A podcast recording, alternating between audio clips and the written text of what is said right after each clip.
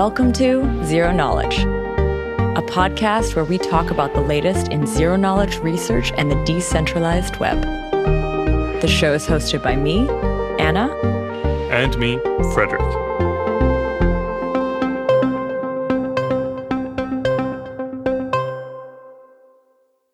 This week, myself and guest host Georgios Konstantopoulos chat with Anatoly Yakovenko from the Solana Network.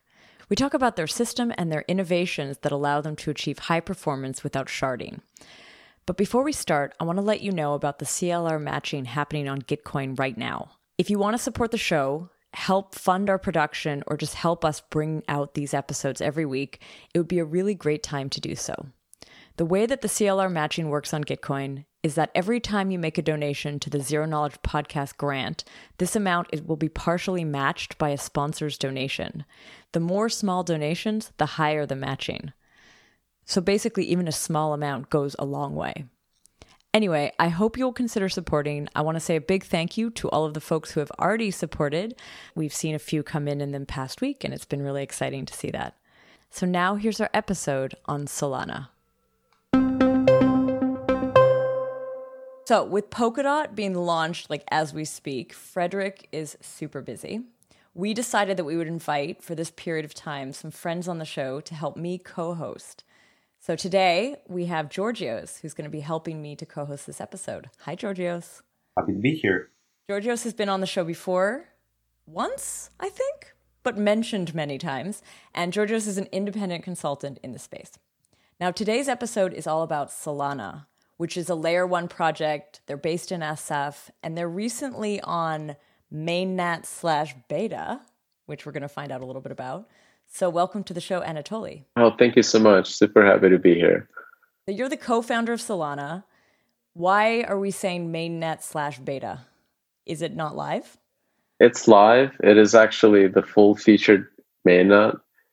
Why are we calling it beta? And we have like over, uh, there's over, I think, 150 validators altogether.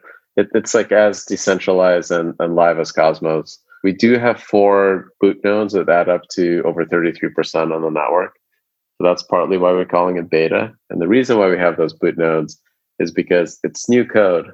This is 200,000 lines of Rust written from scratch in the last two years while drinking a lot of coffee, like at 2 a.m. um, it, it's ridiculous for anybody to assume that this is going to be as stable of a system as Bitcoin that's been around for 10 years. So to me, the beta tag stays on for a year. Like if we can make it a year without any catastrophes, then we can take it off. I think it would be really great to find out a little bit about you. What is your story? Where where were you coming from? How did you get into Solana? Okay, so I, I can like start from the very beginning. Born in the USSR, right? So grew up in the my childhood eight years in the Soviet Union. Ended up in the States, right? Moving as soon as the Soviet Union fell apart. My parents got out of there. I kind of grew up in Chicago, went to Urbana Champaign, met some friends who uh, I started a voice over IP company with. And this was back in like 99 to 2003 we were wow. trying to build like a vonage. This is some early stuff. This was before google grand central be- before vonage. We were like let's put these telephony cards into these linux boxes and we'll learn linux and we'll learn how to like programmatically control phones. Um, and like phreaking was like a thing. I like in high was school i loved the hackers movie yeah, i was about to say nice. I I, I was I subscribed to 2600 like um I tried the stupid phone trick where you record the yeah. the yeah. tones. It didn't work at the time like so. I remember that. Man I got to rewatch that movie. But yeah like the, it got me into like computers and like got me into like building Linux and that like got me to learn start to figure out how to code in C. And that that was really kind of the start of how I got into computers basically Qualcomm hired me on the spot in like 2003. And I was like lucky because this was post.com crash. I was like, holy shit, I got a job. I'll be able to pay off my loan, which at the time seemed insanely huge. But right now, looking at student loans, I'm like, wow, I like paid nothing. Wow. I was like 70 bucks a month. Imagine that. Imagine having a student loan from like a top five computer science and engineering school that was seventy dollars a month. That's wild, right? Yeah.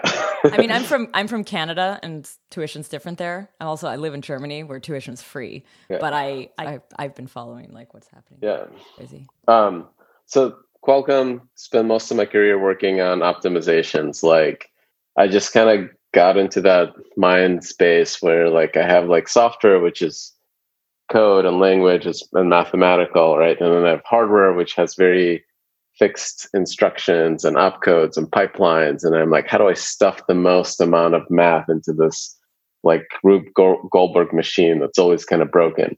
And like working at Qualcomm was really interesting because at that time, like when I started, you know, you guys remember 2003 cell phones? Yeah, the the, the clunky Nokia's kind of, or no, th- this was a little then? after. Yeah, these were flip phones. Like the razors? No, uh, before razors, but this was like the start of the okay. flip phones. They're like, oh, we can make them smaller clamshell design. But like these were 400 megahertz, 16 bit ARM chips. So they were dog slow. Everything was written in C. Like we actually built this operating system called Brew. I was one of the core kernel engineers, one of the first folks working on it. And this was hand rolled C with C++ compatible virtual tables that you wrote out by hand. And the reason why we didn't use C++ was because the compilers were too crappy to generate C++ for the 16-bit ARM architecture. We're like the code is too big and the instruction cache can't handle these big object sizes. Like this is stuff that nobody needed to care about on like now. Nobody, nobody cares about the stuff. The only people that care about stuff like this are people building for Solidity. So just a little swipe at, at, at an EVM where you have to optimize every loaded store. This was like my my life working on cell phones. Um, so well, the cool thing though that like every year there was like a architecture revolution in in uh, cell phones. So I learned a ton and like basically also learned just working there for so long protocols, operating systems, and especially wireless kind of like how wireless protocols work and where they get their kind of throughput, like their optimizations. And so that's my story. And like 2017, I was at Dropbox at the time working on compression with like a really fun, awesome group. So yeah, there was like, I, I was, I had the perfect job and I like, I, I left the perfect job. Um, you left the perfect job. Yeah to become a founder in crypto of all things. Um, so tell me a little bit about what Solana is. So like a big part of what it is, I think actually comes from um, the team. So myself, operating systems geek, I worked on Brew, Android, and like Linux, and every permutation of those things. Um, Greg, who's the CTO, he was actually one of my friends back in those like trying to build the Vonage days in, in UIUC. Uh, he's a compilers expert. He basically worked on languages and compilers the whole time he was at Qualcomm. And our buddy Steven, who is uh, who was a GPU lead, started at Intel but also ended up at Qualcomm. Um, he's like the kind of main go-to for any kind of optimization. So Solana is a layer one blockchain smart contracts platform but it's really like if you if you have if you want to know anything about it everything that, that we're doing is optimizing the hell out of every possible thing that a blockchain would do at the hardware level. So we're horizontally scaling everything we can by using hardware. Like basically is there mm-hmm. there any operation that's a bottleneck that if we add more network cards, we get more uh, more like packets per second. If we get more SSDs, can we do more reads and writes, more state reads and writes? If we add more cores, can we execute more transactions? So the whole idea is that like the stupid CryptoKitties example that everyone brings up when they talk about scaling. What should have happened is that the people that were seeing the spike should have just doubled the number of cores in every one of these validators or miners, and there wouldn't have been this like the, the, the, the customers wouldn't have seen an outage, right? This would never happen in like a web company. Mm. That's just like, holy shit, we're, we're hitting like a million monthly active users we didn't expect. they would just double the number of cores in, in AWS, right? and and mm-hmm. to me, this is like a fundamental problem. If you can't do that, then you haven't solved scaling. If you can't throw hardware at it, you haven't solved scaling. So everything we're doing, and if you want to know anything about Solana, is that like this is a hardware-based scaling layer layered one. What is the origin story of Solana? This was like a a weird experience, like a on like a very strange level. Like I had like two coffees and a beer, and I was talking to my buddy about proof of work and why it sucks and I like was up till four in the morning and I had this like eureka moment. It, it felt like I don't want to say religious, but like like an acid trip or something, right? Like it was just like a this massive light bulb went off in my head that I can use SHA-256 and use it recursively and generate a data structure that has uh, like you can measure time with it. And why that to me that was like such a big kind of punch to the head was that like I don't know, Georgios, you probably know this. There's like this Italian guy that wrote about like there's like five universes, and one which there are reversible functions, uh, right, and one that there are that reversible functions exist, but we can't prove that they exist, right? Uh, irreversible functions exist, but we can't prove that they exist. And the universe that irreversible functions cannot exist, and we can prove that they cannot exist and what he's talking about is like there is there's no mathematical construct for the arrow of time. There's nothing in math that hmm. represents time, right? There's math represents every kind of other physical property, but like there's nothing that represents time moving. And take this thing that generates data purely out of math, that that that from that data alone you can have objective measurement of time that like was just like holy mm-hmm. shit this is the arrow of time and like i couldn't even figure out what to search for I, there was nobody working on vdfs that openly at the time and i didn't even know the term vdf yeah that's that was going to be my question. Right so i like i searched a lot. The only thing i saw was like rsa time locks which were fairly similar um, and like nobody was using them in crypto for anything interesting.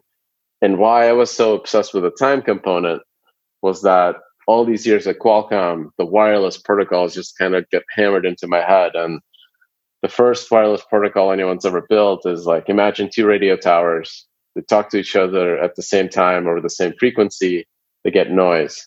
So the first thing that people did was like, let's give everybody a clock and alternate by time. And that's called time division multiple access. And this is how you scale the number of participants per second, um, which is same problem as block producers per second, right? If we can stagger the block producers by time, there's no collisions, everybody gets to take their turn, and we get as many block producers as possible. Right. So that was like, oh, okay, I can do this whole thing. So you, but like the VDF research was actually happening potentially in parallel to what you were thinking of. Did you like, did you at some point realize that it was happening and that it had a name? Yeah. So I like um, quit my job and like started writing the white paper and talking to a bunch of people. Basically like like this was an easy time to kind of get into crypto because it was blowing up like in this like very obvious way like bitcoin was doubling every two weeks or something crazy. And uh, i ended up running into zaki. and zaki talked to me and he was like okay you have something that isn't bullshit and it's called the verifiable delay function. You should go look at all these papers. uh,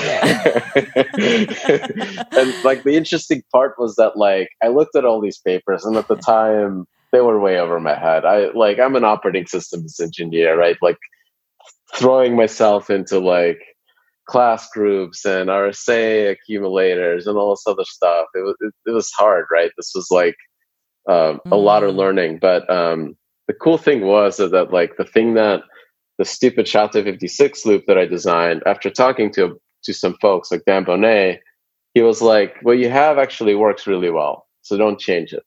The stuff we're working on right now is iterating so fast that it's just going to be outdated by the time you guys implement anything. right? So I got like the blessing from some of like really important people. And I was like, okay, I'll just we'll just go build on on this. And that was that was like good enough and it turned out to be like um a fairly good choice because like we quickly realized that um, the silicon like that people ship like Intel AMD it is basically the same everywhere and we have almost no drift between SHA-256 running on an Intel chip or AMD chip or any other architecture. TSMC, Intel, they're all basically like at the latest and greatest material science as possible. And they can't really squeeze out and beat each other by like a large margin. So so that like that ended up being a fairly good kind of bet because um, the the the really amazing work that folks that are building VDFs like Justin Drake and and all those guys, they're building something that is um, not yet optimized down to this like gate like pipeline latency level that SHA-256s that Intel ships. Like here's a here's like here's like the fastest SHA-256 our engineers could mm. build, and it's going to take you a big pile of work to make it any faster. We actually did an entire episode on VDF with Bonneau, who is one of the co-authors I think with some of Dan Boneh's students. So that's actually an episode I'm going to add in the show notes for you to better understand what he's talking about. But it sounds like your VDF is very different.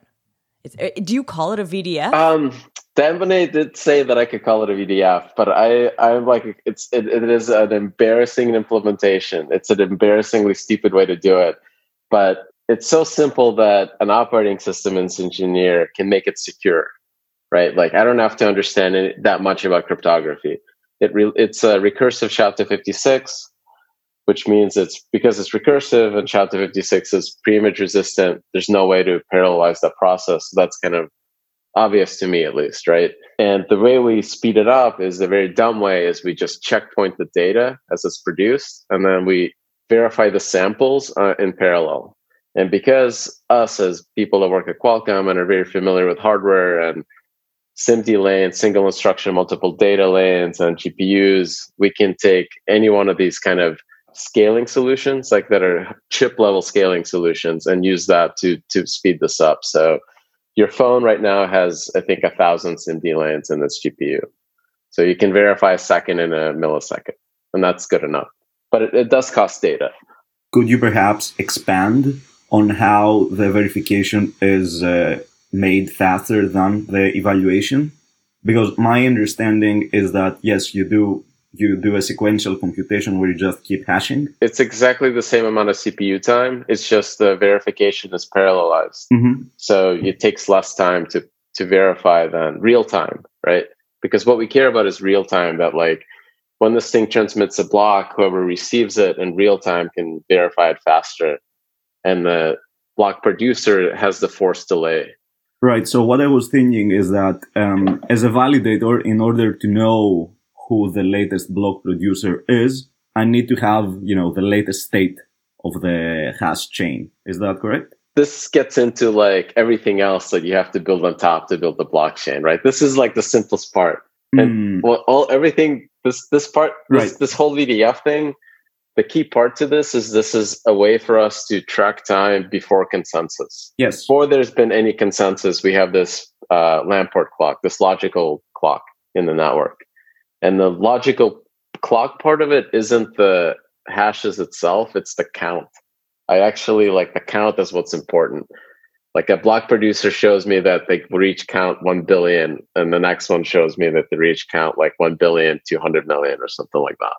Right like the, this like the amount that they're adding to this data right is is like the, the interesting part. That's the logical clock moving forward. That's the arrow of time. Um, the the state right we leverage as a as a mechanism to kind of keep track of transactions and when they reference a particular hash value that's our kind of like mechanism to make sure the transaction was signed after that thing was generated. Things like that so to answer your question, like the how we do actual like elections or like scheduling uh, is a very very dumb way. Again, like we do with the simplest thing first is uh, based on some prior state, we generate a leader schedule, which just basically assigns some stake weighted deterministic seeded round robin fashion of which validator based on their stake weight is assigned to which slot. And that leader schedule gets turned on and plus one epochs, right? So based on epoch one ends, right, and epoch three gets the result of the state calculated by the end of epoch one, mm-hmm. which means that this machine halts if we can't find a final state within an epoch, right? If we can't finalize a block within an epoch. Right? Mm-hmm. Is it based on anything that already existed? Like, is it taking other models? Is it taking an existing blockchain and sort of adjusting it? Yeah. So, like, um, I personally believe that every proof of stake implementation is some form of PBFT. We based our thing on PBFT, although we kind of did a lot of modifications. And Emin would mm-hmm. like scream and tear that there's no proofs, but like, hell, it works. So, um, which is fine. The bytecode is using Berkeley packet filter, which is uh, not WASM. It's a bytecode used by network switches. So it's designed for kind of high performance, low latency stuff. It's got interesting properties like there's no stacks, there's only stack frames. So you can take this bytecode and uh, execute it like a kernel on a GPU. So single instruction, multiple data. So again, in that like CryptoKitties example, right, we have a single contract with hitting a spike because it's a single contract, it's a single kernel, most of the transactions are going to take the same branches. We can run this kernel on a GPU card, which has, let's say, one one execution thread, but 80 lanes per per per thread, right? And then like 80, 80, 80 execution threads total. So that that's how you scale stuff on GPUs. So we do stuff, we do like mm. tons of stupid tricks like that, which end up reducing the cost of the execution, right? And therefore reducing the cost of the blockchain and things like that.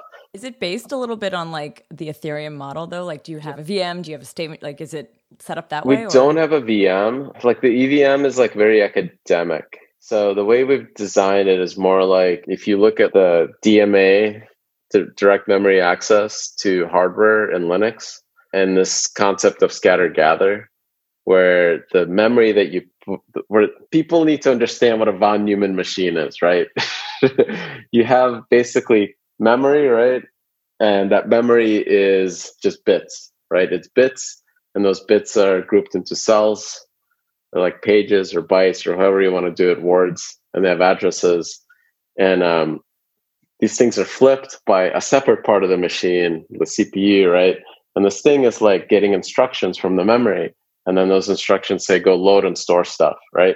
And you take this model like at an academic level, and this is what EVM kind of tries to do, right? There's specific load instructions, there's store instructions, and they say, why don't we have 256 bits for everything?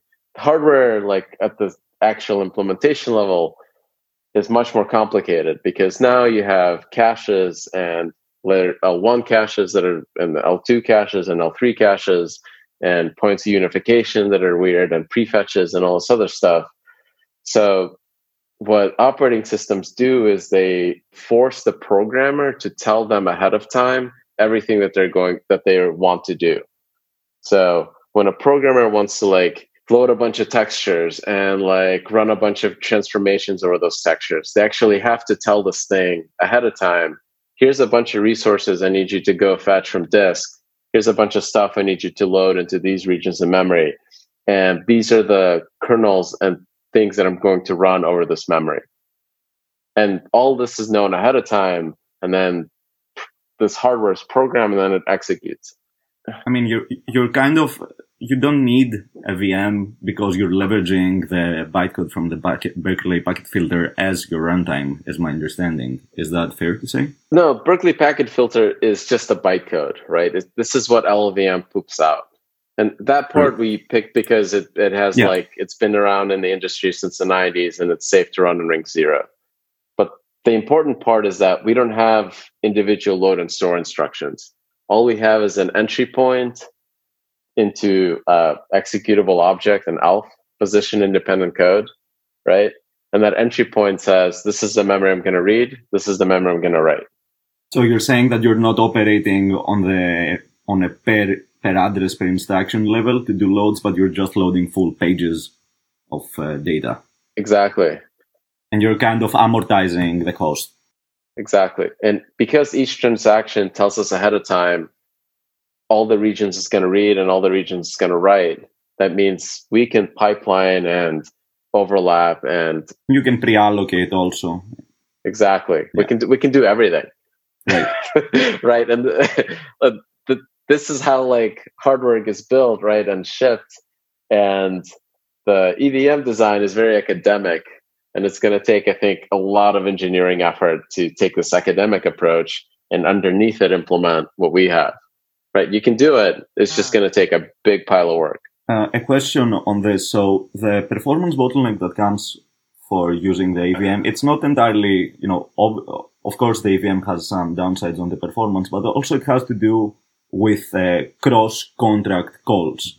Because when you call multiple contracts, you effectively have to take a mutex on all the shared state of these contracts.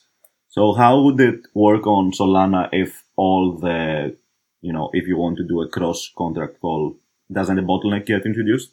The transaction specifies all the memory it's going to read and all the memory it's going to write ahead of time. So there is no mutex to take. The transaction itself is the mutex, right?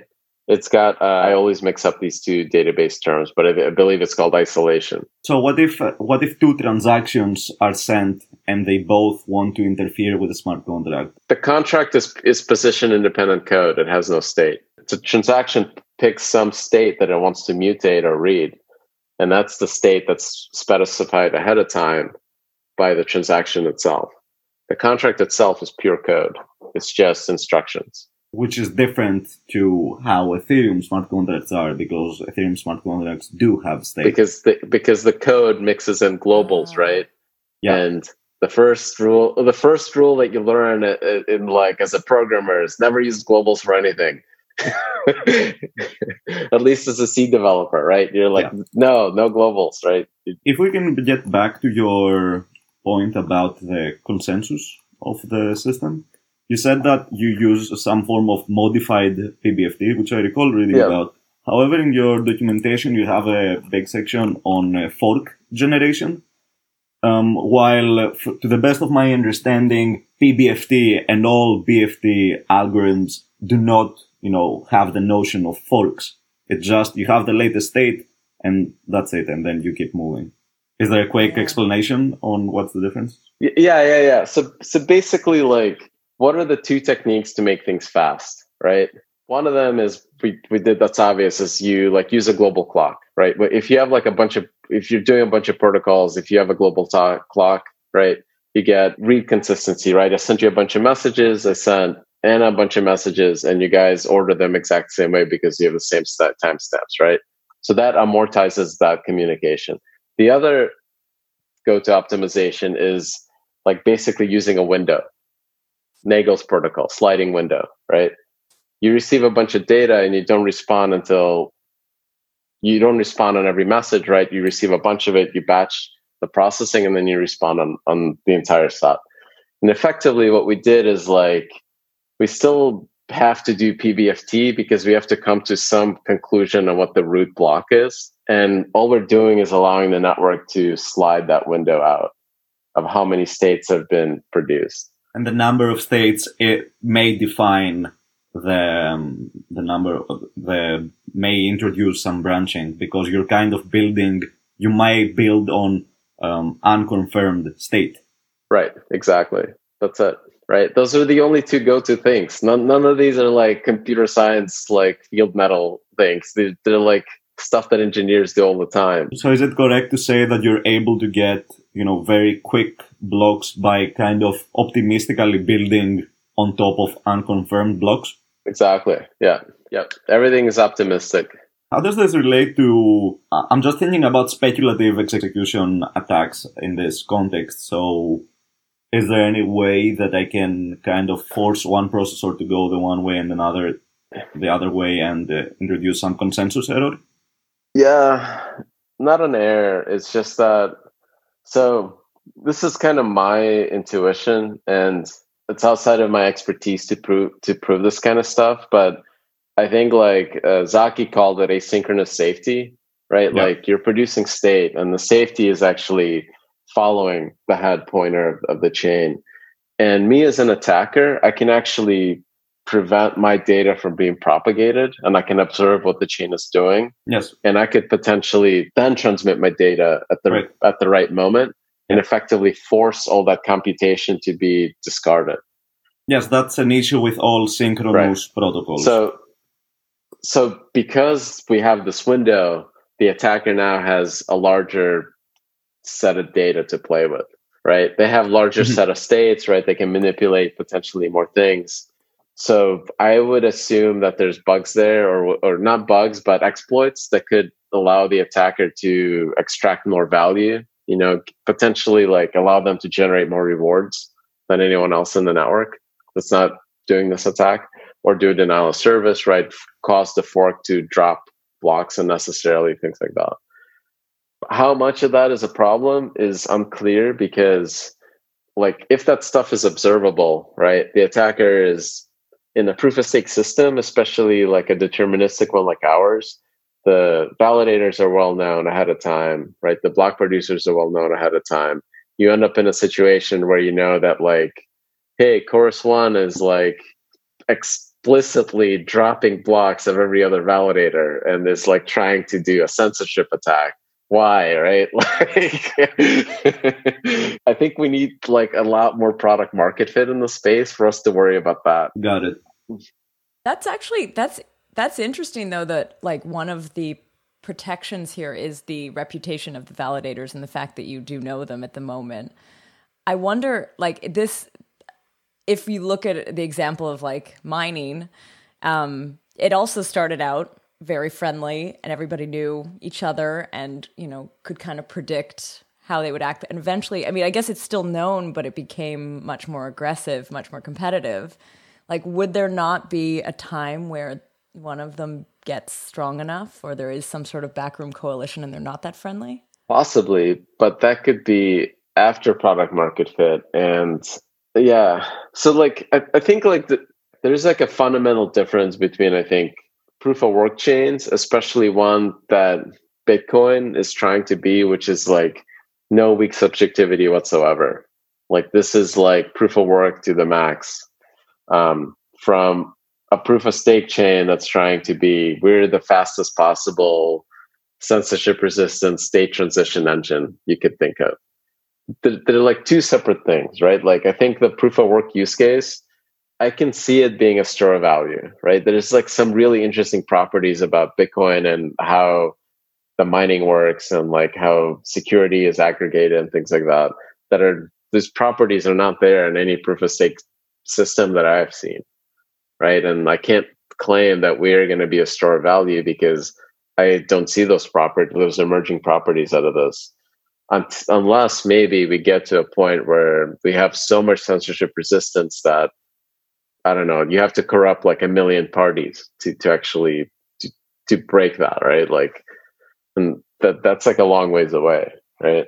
I wonder so I like this sort of the so using the term product market fit for whether it becomes a store of value or like um, this is this is interesting. I haven't actually heard that in that context. So I'm how are you thinking about finding product market fit and where do you see yourself going? Yeah, like I mean like I, I mean the bet we're making is that the number of companies that have like enough users to where they care about transaction fees and the slowness of Ethereum and all this other stuff. There's enough of these companies already, and enough that that number is going to keep doubling every year, right? Because just the space is going to grow, and they're going to pick the chain that will give them the best web experience, and that means lowest latency, cheapest transactions.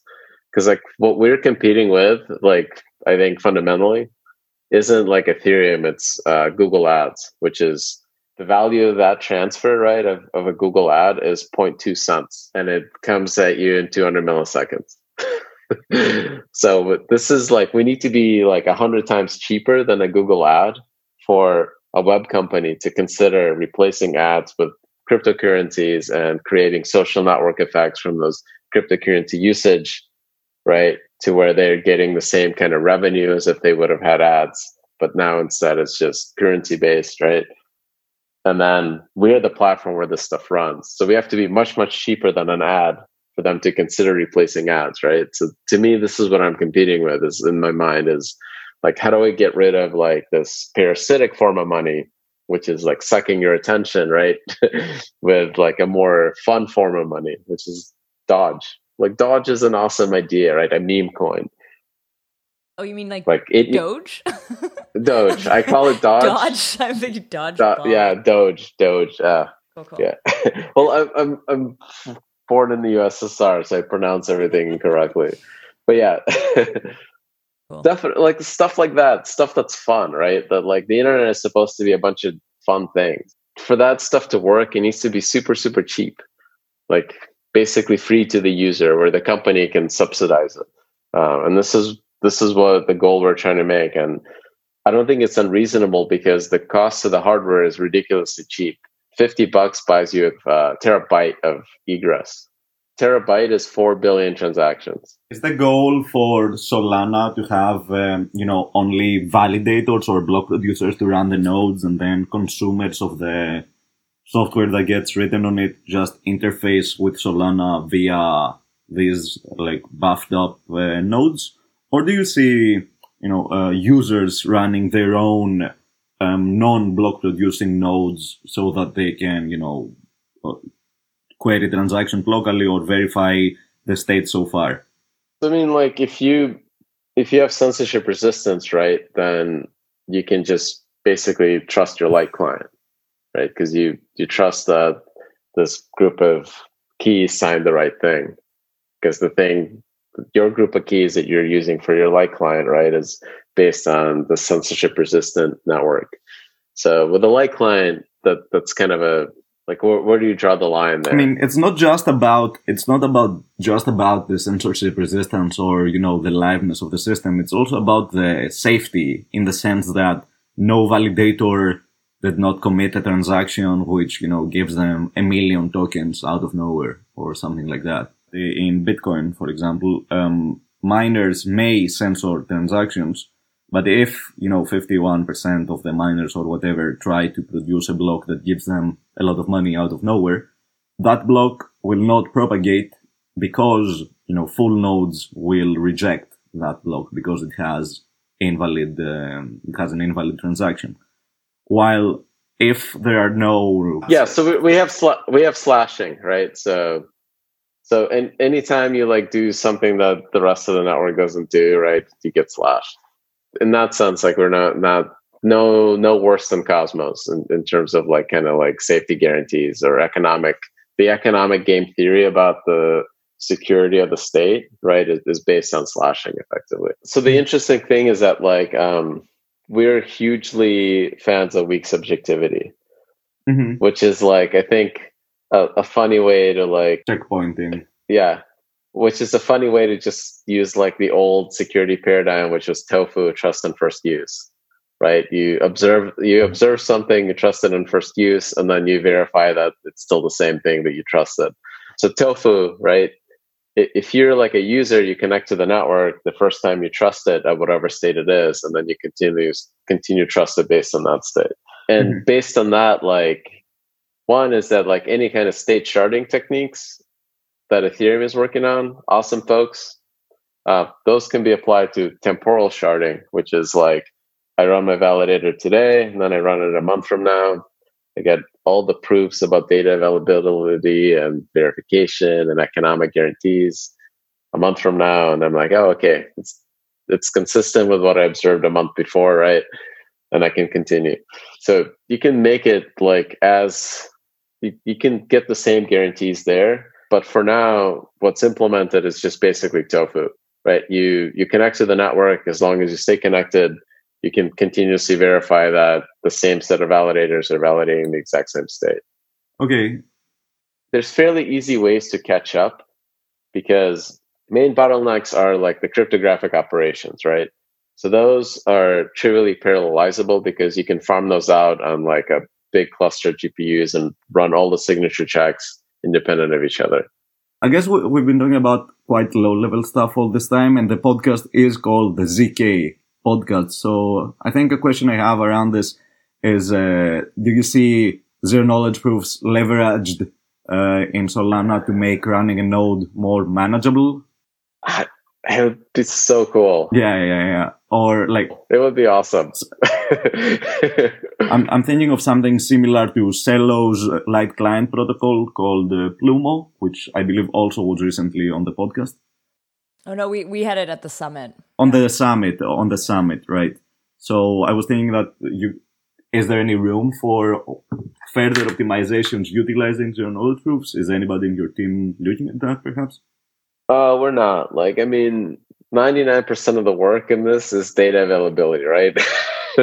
this is what, like, if, if we're working in core, it's like working on the network protocols and like optimizing them and trying to get this data faster across this global internet that's some nodes are behind the Chinese firewall, right? There's like a, a big pile of work just there. So this is really like what we're working on right now. I think the there's a lot of interesting things, right? There's like stateless VMs where you just use RSA accumulators, right? And, and things like that, where what I need to observe is a very small chunk of the state.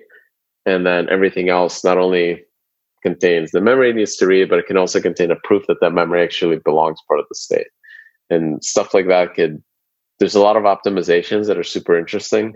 Uh, we haven't had a need for them yet. I think fundamentally, what I'm imagining these things are for isn't like like a messaging platform. I think the goal of these things is actually to accumulate as much state as they can and make it atomically accessible. And this is why I think philosophically sharding will fail. Oh. Because it's not atomically accessible state. And the fact like it means that if you have atomically accessible state, right? Like I have one giant enormous state machine. Let's say it's a petabyte of data. This isn't just regular data anymore, right? It's data that is globally agreed upon, and those bytes have value, right? And we can atomically do transactions on them. And we have this enormous price discovery engine that's constantly like effectively removing the the entropy in the state, right? It's like optimizing these things down to the lowest possible price difference between any of these states. So this is like a very complicated engine of price discovery. And when you shard it or when you split it over, you lose that. And then, then all you have is just a messaging system. And to me, that's not interesting. To me, what's interesting is like, how do we get the world's like most relevant information of that has anything to do with anything of value into a single giant bucket and have like the best possible price for any of these bytes? I mean, but do you think then does this also categorize sharding systems just as a different use case? Like going Possibly. back to your product market fit idea, like is it just that they'd be used for different things or different types of projects? But what if they're slower and more expensive and like worse engines of price discovery? What is the use case? I think the use case here is decentralization, keeping the node running costs very low because as we said uh, previously in the call, as you increase throughput, clearly the hardware requirements increase. Sorry, I, I, I might sound like a broken yeah. record at this point, but I just want to like clearly communicate my point in the sense that um, sharding allows you to scale while keeping verification costs low, and uh, that's also that's also in the same sense as what layer two is supposed to do. Um, but while in your case, indeed, um, you're able to scale because, you know, adding more GPUs or disk space is cheap, you're relying on this assumption that the cost of acquiring more computer storage grows sublinearly with the demand. Yeah. So, you know, if, yeah, so I'm, I'm not, I'm not exactly sure slash convinced that this is, you know, a sound uh, assumption? Or perhaps, how do I say, what do you do if this assumption breaks? I just wait two years because then it's going to be because hardware is going to get twice as cheap. this, by, yeah. by the way, though, the idea that sharding will fail. This is the first time I've heard this said. I have a whole podcast called No Sharding. Oh yeah, that's true. I, this is your this is your mission to basically say this is the information you're bringing to the to the conversation to get away from the uh, subjective bullshit. Let's decent. The whole purpose of decentralization the only function of it that's objectively measurable is censorship resistance, in my opinion. Yes. If I have censorship resistance, I can build whatever decentralization features you want on top of it. As many readable nodes. And regulatory arbitrage. Exactly. Like all you need is censorship resistance. So imagine I have two shards of 200 nodes each, right? Binance is in one, Coinbase is another. It takes 67 nodes. Let's say they're all equally staked. Any 67 nodes in any of the two shards can control the flow of funds between these two massive financial institutions. Yes. And the reason why I sharded is because I need I I can't grow my commit committee right above 200 because we have this like limitations based on software protocol or hardware or whatever you want to call it or philosophy. Now, if instead I took I I took the same cost of hardware and just had twice as more powerful machines, right? That committee can now be 400 and now it's 137 machines that control the flow between Coinbase and Binance. And that's more censorship resistant. So if, if the thing that we're trying to build is censorship resistance, then what we need to be maximizing is the number of nodes, the minimum number of nodes that it, it takes to get to 33%. Um, I don't even know if this is possible because proof of stake sucks. It like it's centralized. just like people are bad. They go to exchanges. They pull their money in the exchange validator. So I, I'm not 100% sure that it's even, if this is even possible, but I'm pretty sure that sharding is not going to get us there. The stuff that's not possible, I think, is the human behaviors around actually participating in these networks and the governance of it. But again, the, the issue is that in in this situation where you have one big chunk of data that all validators vote on, that the cost of commun- the communication cost as you just keep adding more nodes in this context also grows. While again, in the context of sharding, each shard is independent of each other and they just checkpoint their state. And you only have the overheads for due to the cross-chain transactions, which that's what you are trying to minimize. Sure. But no, what I'm, I'm it's not about cross-chain transactions. I'm trying to increase um, censorship resistance. This is the only point of decentralization with the setup where you have a single committee and you throw hardware at it, I can take dollars, right? I can take fiat, I can take the work that we do as humans, and I convert it into censorship resistance. Sharding doesn't achieve censorship resistance because when you shard your groups, right, you're also splitting your set, right? That can decide where where stuff flows. And to me, this is like the the foundational problem with it. But what about like the beacon chain or the like the central body that's supposed to actually fix for that? Okay, I'm I'm Binance. I'm in Shard One. Coinbase is in Shard Two, right? I don't give a shit about the beacon oh, chain. You just, oh, you just act within there. There's there's some hedge fund that bribes 67 nodes to control the flow between these two massive trading financial institutions and is now gaming the system and earning a return based on that right? This this is kind of like that that's going to happen if if it's possible right? If it's possible for some fund to bribe the flow of funds between these two organizations they'll do it because there's enough money on the line. But why would you only need to bribe sort of the controllers of the one shard? Georgios tell me i'm wrong but like when you split your committee right any one of those committees is the, the minimum of any one of those committees can decide the flow of funds.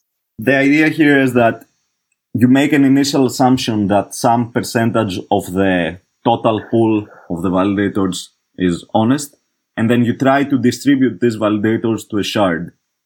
And the whole idea is that the way that you distribute these validators to the shard will not break the assumption. Because it would be random in a way yes. or something. Yeah. And this is called the right. static and this is called the static adversary model which assumes that an attacker that gets assigned to a shard cannot adaptively corrupt another shard.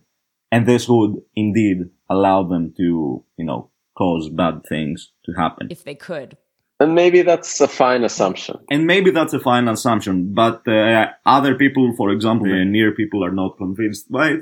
And that's why we have, you know, multiple different approaches to solving the problem. And it's fine, right? Because like at the end of the day, all of us are trying to like get to the next level where we like slay the vampire squid, right?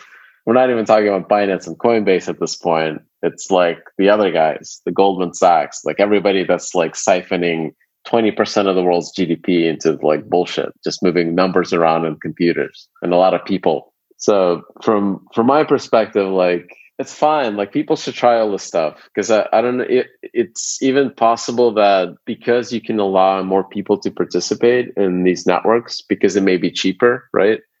That may be more important than censorship resistance. Mm-hmm. And that, that is like a, I think um, a point that I don't want to miss, right? Like that is like, how do you, because because part a big part of these networks isn't really like the like the the actual like tech right it's like actually the community is built around some philosophy Yeah, some the values that they hold.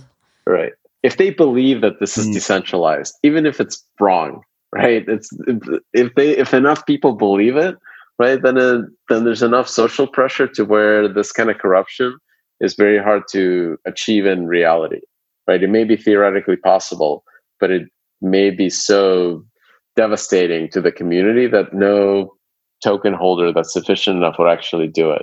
And this is i think is missed or you know when people publish attacks in bitcoin i think they also missed that part. You know binance had like 40 million of their bitcoin stolen but the suggestion was that why don't they just publish a private key or actually issue a transaction with a high enough fee to unroll the chain? Because 40 million is like i think four days or at the time there was four days worth of, of blocks.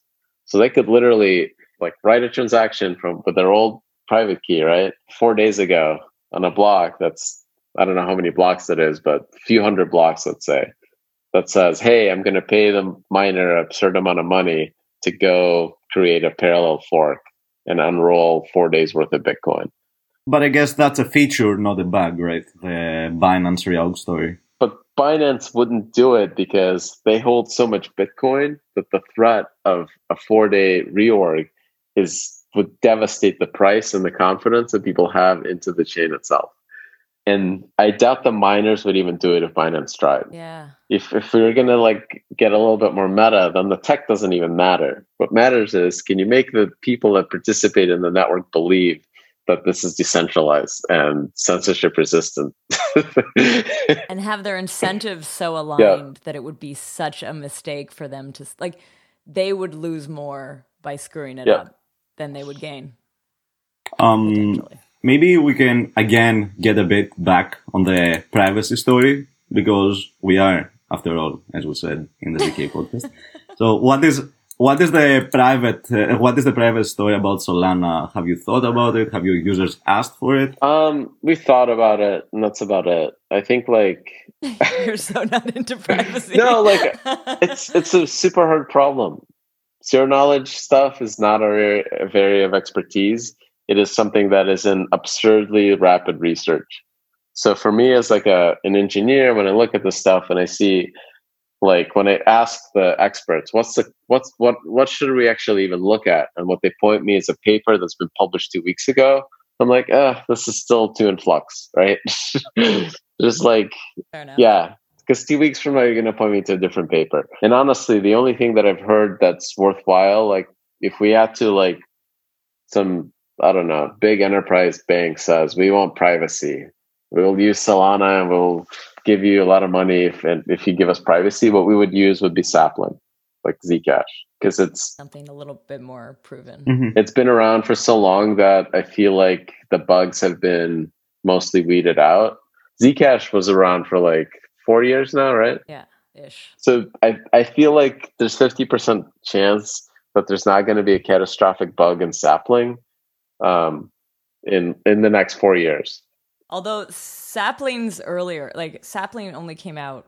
Okay, sapling was so- only implemented last year, I think. So Yeah. like because that's an update, right? Like Sprout was their first one that did have a bug, and then sapling or bug, there was like a missed thing. Sorry. So, on a more, you know, again, a bit lower level on, on this subject. So, Sapling is built on the UTXO model, while my understanding is that Solana is account based.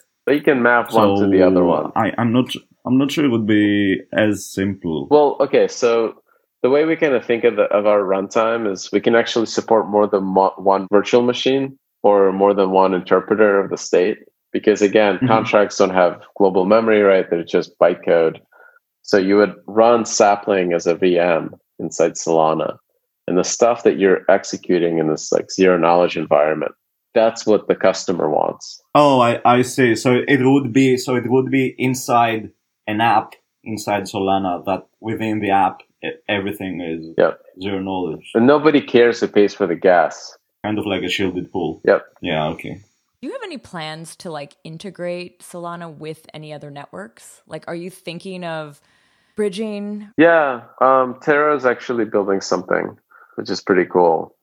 But like IBC is interesting. All the stuff again, like my e- experienced engineer from Qualcomm, it's very boring. I'm like, this is too new. You can't. How do you? How do you trust like millions of dollars to this? Are there any plans for Bitcoin on Solana? like TBTC, Yeah. that kind of thing. What the, your your pick your pick your flavor of mechanism. If if if you know a big customer told you we want Bitcoin on Solana, But i- is it Bitcoin? Yeah. Is it actually Yes. Bitcoin? Oh. Like it is is wrapped Bitcoin Bitcoin? Oh well, I- I'm not sure from the from a tax. I think depends on who you ask. Uh, if you ask the IRS if BTC and WBTC are like kind assets, maybe I do not know. but like the whole point of why would you even want B- BTC, right? Is because you want this like settlement into something that has like the security properties of Bitcoin, or you're just trading. If it's just for trading, then yeah, we can give you an Oracle price feed at 400 milliseconds and give you BTC exposure. Mm-hmm. right? That's Yeah. Yeah, yeah, yeah. Like a synth- so you would do it like a synthetic. So if if somebody wanted to have access to Bitcoin, you would do it like a synthetic. That makes sense to me. One of our validators, uh, Stakefish, they're like part of the F2 mining pool. They could just issue Bitcoin. Everybody, it's not like people wouldn't trust them, right? To your point, though, I think you made an important distinction in the sense that when people are using Bitcoin, they care about the settlement assurances. You know, that the thing that you just transacted in, it's very unlikely to get reverted and it's very likely that your transaction will go through. It's not that a transaction. No, it, it's it's that I'm me as a custodian. I am receiving the Bitcoin and it's now settled with me. It's not that you and I exchange in some centralized exchange for Bitcoin. I mean, that is where almost all it trades, right? But like to me, the fundamental value of Bitcoin is that like somebody across the world can transfer a billion dollars or arbitrary amount of dollars and they can settle immediately. And that settlement is guaranteed, right? With this like a massive amount of electricity, right? Like that part, like I don't know what TBTC or wrap BTC doesn't expose that, right? The settlement risk is hidden from the user. The security model changes with additional assumptions being baked in. Well, I guess in the case of a TBTC or a Bitcoin on Ethereum kind of thing, you're switching your security model from whatever electricity is being consumed in Bitcoin to whatever electricity is consumed in Ethereum, plus, you know, some additional um, mechanisms introduced in each system, whether that is, you know, the fraud proofs and whatnot. Do you believe that like proof of stake networks will have the same level of security? No, I- I'm a proof of work guy on that end. Me I too. it's- Like I, And yet you have a proof of stake network, don't you? It's Solana's proof But of sec- stake. so security is was only one parameter, right? I honestly believe that like proof of work is like web scale security, right? They've Bitcoin itself has managed a way to capture security at like a global level. It is more secure than like probably the golden Fort Knox, right? um, Cool. So thank you for coming on the show, Anatoly. Thank you, Anatoly. thank you so much. This was super fun. Yeah. And thanks, Georgios, for guest hosting. Thank you for having me. And to our listeners, thanks for listening.